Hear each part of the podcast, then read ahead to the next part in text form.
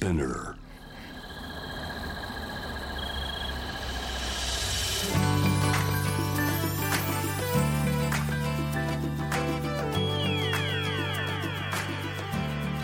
エネオス4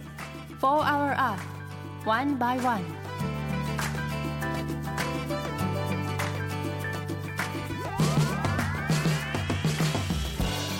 エネオス4 Hour Earth 1 by 1ナビゲーターの堀田茜ですこの時間は素敵なゲストをお招きし話題の SDGs について皆さんと一緒に学んでいく時間です。最近私古着にハマっておりましてあのもう高校生ぐらいから下北沢に行ってこう古着を買い漁ったりするのも好きだったんですが最近また自分の中で古着ブームが来ていて車で23時間かけて友人が運転してくれるんですけど千葉や群馬の大きい倉庫のもう古着が所狭し並んでいるところに行ってその中ですごくあの自分の中のキュンとくる古着のアイテムを掘り出すっていうのがすごくその瞬間がたまらなく好きであのやっぱりその古着って、まあ、もちろん新しいお洋服も大好きで買ったりもするんですけどその人のこうストーリーがあって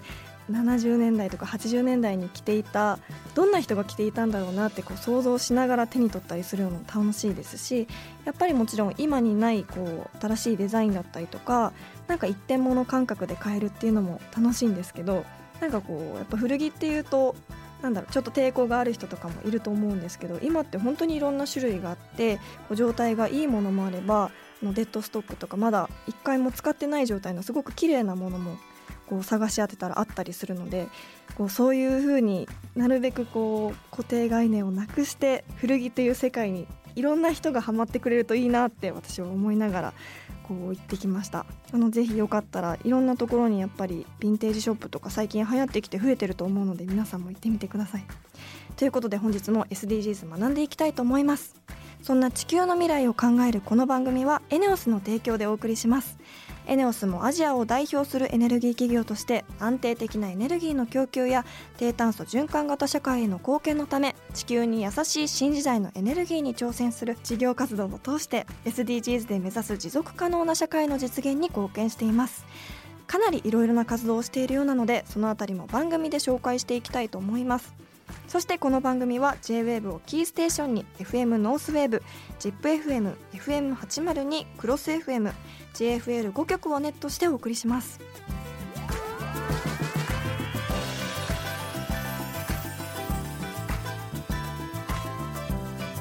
エネオス4 Hour Earth One by One This program is brought to you by エネオス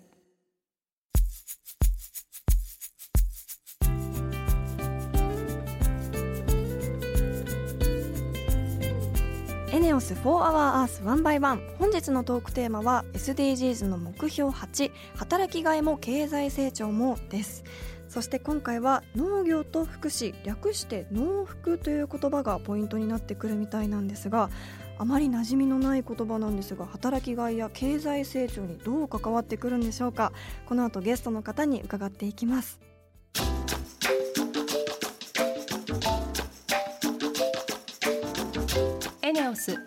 Hour Earth One by One.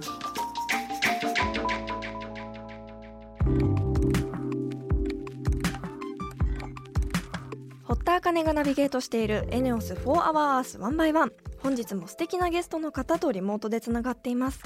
農業と福祉を通じて地域の暮らしと経済づくりを支える一般社団法人日本基金の理事木下隆さんです。木下さんよろしくお願いします。はい、よろしくお願いします。農業と福祉がどう関係していくのか気になるところではあるんですがその前に木下さんのプロフィールご紹介させていただきます。農林水産省に在籍し2016年から2年間ほど農福連携予算の設計現在の日本農福連携協会の前身の立ち上げのほか農福ジャスの基本設計に携わり退職後は日本基金の理事としてジャスの認証機関の設立のほか農福連携農福ジャスについて講演を実施するなど農業と福祉の連携を広める活動に努めています。早速気になる言葉がたくさん出てきたんですがそれはおいおい伺うとしてまず日本基金とはどのような団体なんでしょうか？日本基金はですね2014年設立されまして、はい、実は今その日本の恵みがであるですね山とか海やその里山をですね守り育む人たちが高齢化とか過疎化という進展でですね未来には本当に極端に少なくなるんですね。そのためにあの日本基金で中山間地域とか都市部を含めたその自然と共存することで新たな社会づくりを目指してですね、えー、事業転換を行ってまして、特にその中心な事業は農福連携ですね。農業と福祉で農福連携なんですね。そうですはいはい、うん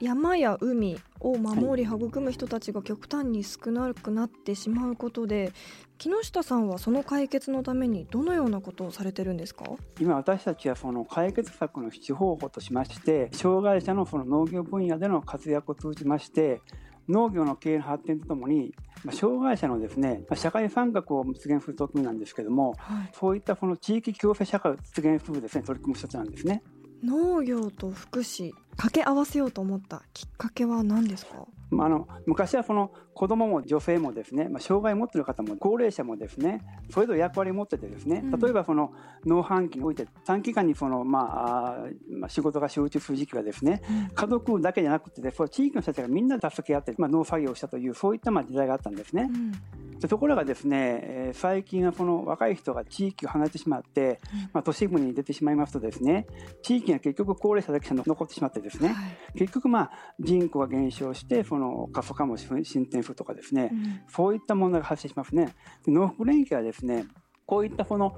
日本のその古き良き結びつきを現代に適した形に再生する取り組みとも言えると思っててですね、今になってやはりこの農福連携っていうのは注目を集めてきてるんじゃないでしょうか？そうですね。結局その今高齢化の進展とかその後継者族によって農業人口はですねこの20年間で半分以下に減ってるんですね。はいでさらにその農業者の平均年齢も大体67歳ぐらい高齢化しましてですね、うん、これによってまあ耕作放棄というかですね、まあ、農業がその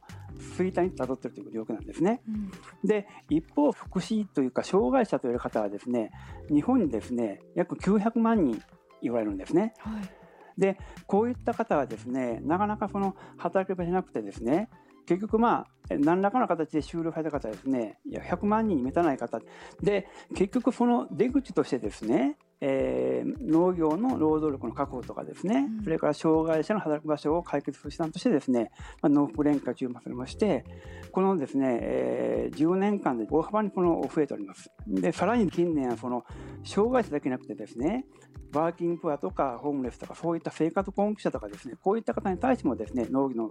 注目が立つんですね。あのちなみに木下さんおすすめの農福ジャス商品ありますか？今農福ジャスって14事業者その取ってるんですけども中でもですね長野県の松川町で作るりんごですね、はい、これは非常に美味しくてですね、うん。あのちなみにその銀座のですね長野県のアンテナショップではですね、はい、農福ジャスマークをつけたりんごがね1個350円で売れてる販売されてましてですね、はい。で飛び降りてるんですね。気になります。えー、あの農福アワードというものがあるそうですが、はい、何なんでしょうか？今農福連携という言葉はですね、私たちの中ではまあよく知られてるんですけども、はい、一般の方はまだこのなかなかこの農福連携という言葉を知らないということでですね、うん、まあ、農福連携知ってもらうということでですね、うん、アワードを作って今年はあ約16団体がですね優秀賞に選定されましてですね、うん、そういう農福アワードっていうものがあった方が私たちもこう分かりやすいですしはい、そういうことを通じてこう農業と福祉をフォローできるっていうのはすごくいいですよね。そうですね。はい。2021年もこの農福アワードの予定はあるんですか？あります。今年も大体200団体から応募があったんですけども、はい、来年もまだこういう形でやろうということになってますけど、はいはい、すごく気になるんですが最後に私たちはどこに行けばその農福商品買えるんでしょうか、都道府県が今やってる農福マルシェとかですね。あとはです、ああとはその実際農福連携あった事業者さんがですねえー、直売所を作ってますので、うん、そういったところに行くしかなかなか、うん、買えないんですね。はい、あとはその農福のオンラインショップがありますから、はい、ぜひ覗いてもらうとですねいいと思いますね。え確かにオンラインショップだと手軽に調べられますし、私もはい農福商品すごく気になったので調べてみたいと思います。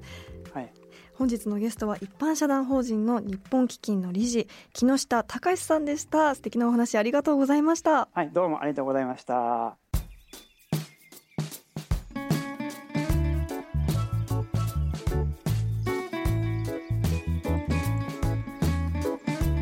エネオス For Our Earth One by One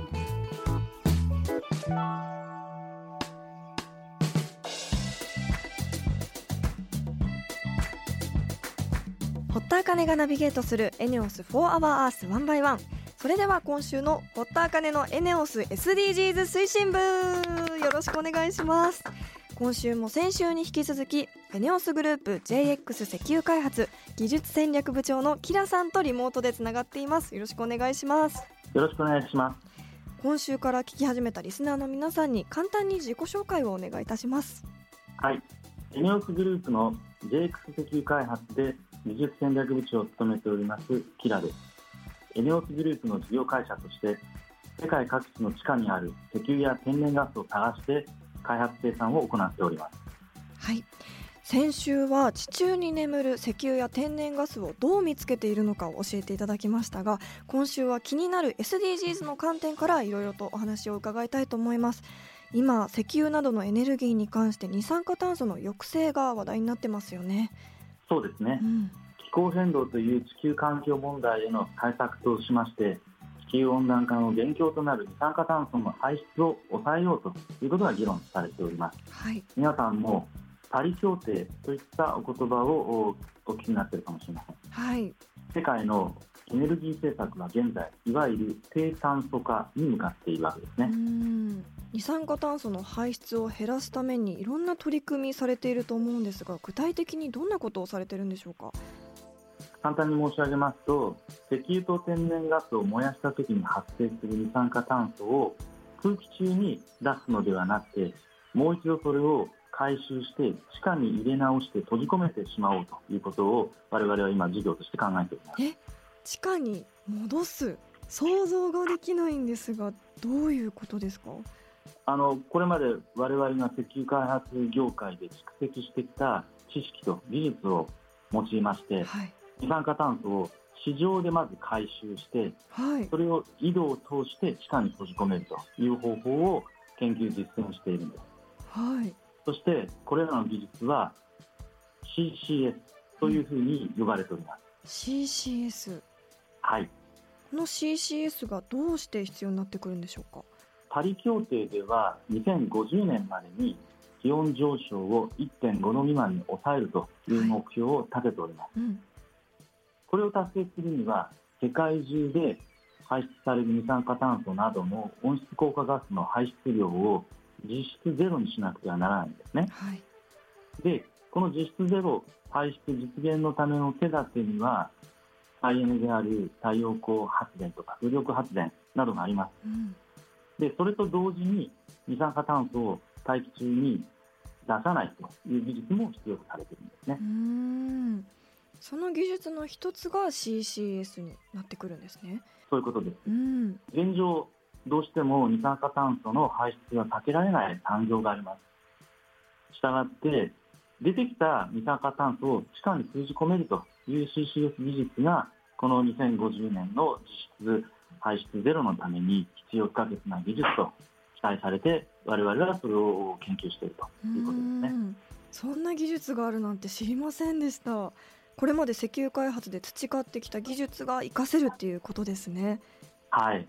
二酸化炭素を地下にですね確実に封じ込めるためには二酸化炭素が漏れてこない場所を見つけるそういったノウハウが必要ですまた長い間安全に閉じ込める必要がありますので出てこないということを確認するモニタリングの技術といったものも必要なんです、うん、世界的にですねこの CCS の研究が進んでいまして日本でも経済産業省が主体となって ENEOS グループをはじめ多くの日系企業が研究しております。で、実際、北海道の苫小牧の沖合でも、この CCS の実証実験というのは続けているんですね。なるほど。気になるのは実用化できるのかっていうところなんですが、そのあたりはどうなんでしょう？ええ、実はですね、私たちはすでにアメリカでこの CCS を事業化して実施しております。そうなんですか。はい。現地の電力会社と協力しまして、2017年に当時世界最大規模となる CCS 商業プロジェクトをアメリカのテキサス州で立ち上げてます。このプロジェクトの大まかな仕組みはですね、大型の石炭火力発電所から排出される二酸化炭素をその場所で回収しまして、それを地下の油田に押し込んで閉じ込めるということです。そして、同時にですね、地下に残っている石油も生産するというような形の事業をしています。うん油田に二酸化炭素を押し込むっていうのはどういうことなんでしょう？具体的にですね、大体毎日5000トンの二酸化炭素をこの発電所で燃やした燃料から回収してます。はい、そしてそれを井戸を通して地下に取り込めてるんですね。うん、でこの5000トン毎日の量っていうのは大体70万台ぐらいのの自家用車が毎日排出する二酸化炭素の量と同じぐらいの量を現在地下に押し込められるというのが我々のプロジェクトで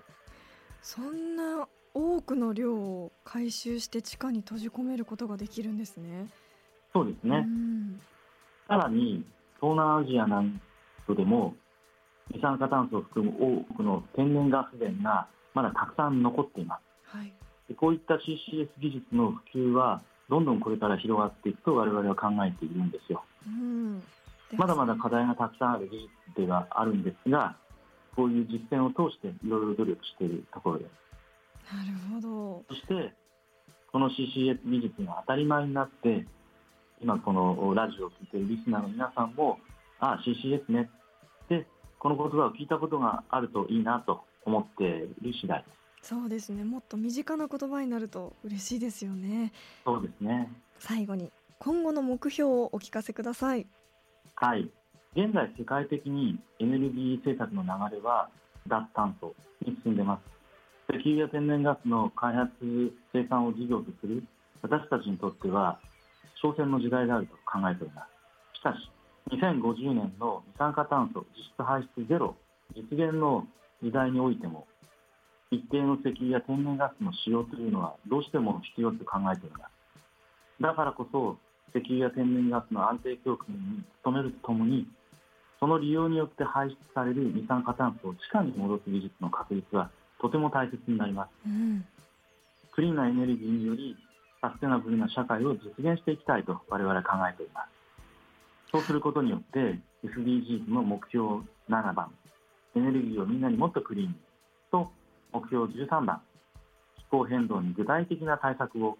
に貢献できると考えております。うんこれからサステナブルな社会に向けた取り組み本当に応援しています。エネオスグループ JX 石油開発の技術戦略部長キラさん本日はどうもありがとうございました。はいありがとうございました。エネオス For Our Earth. One by One.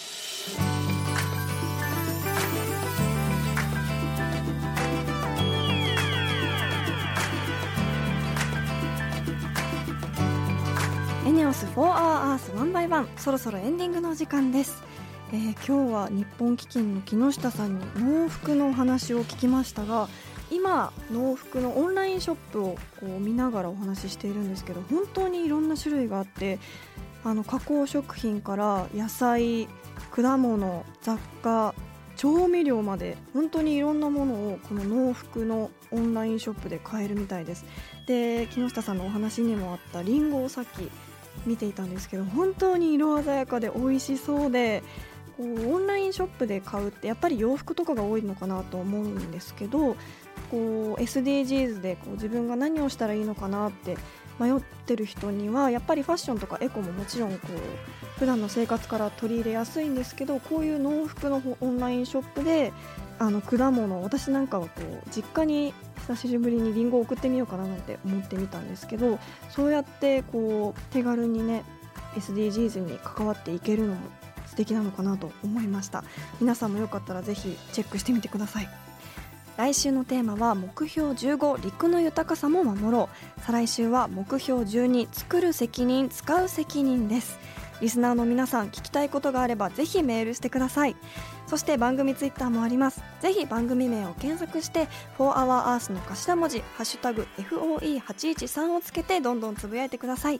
それではまた来週のこの時間にお会いしましょう。ここまでのお相手は堀田茜でした。